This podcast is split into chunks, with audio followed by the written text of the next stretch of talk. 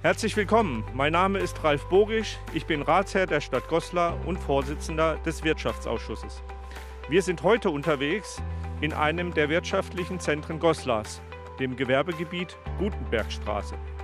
Das Gewerbegebiet ist eines der älteren Areale. Zuletzt machte das Gebiet Gutenbergstraße mit eher negativen Schlagzeilen auf sich aufmerksam.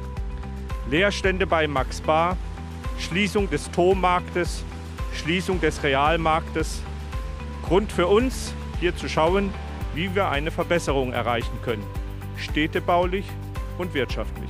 Auch ich möchte euch herzlich begrüßen. Mein Name ist Pascal Bote, ich bin Ratsherr der Stadt Goslar und wohne hier gleich um die Ecke im benachbarten Stadtteil Suttmerberg.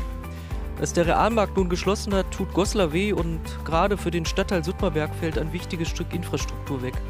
Und auch ganz persönlich hängen viele Erinnerungen an so einem Supermarkt, wenn man hier schon als Kind seine Scheibe Mortadella an der Wursttheke bekommen hat.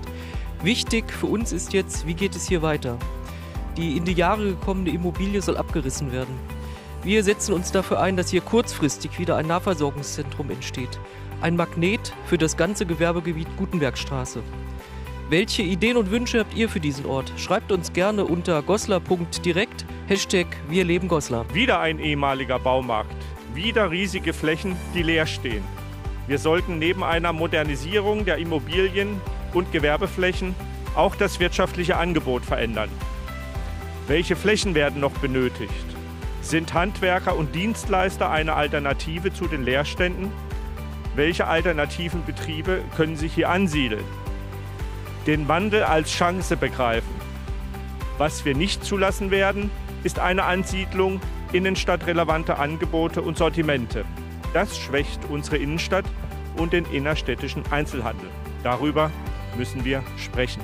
Wir sehen im Hintergrund ein weiteres Leerstandsgebäude. Was entwickelt sich an dieser Stelle? Wir freuen uns, dass ein Goslarer Unternehmer hier engagiert ist und auch investieren möchte.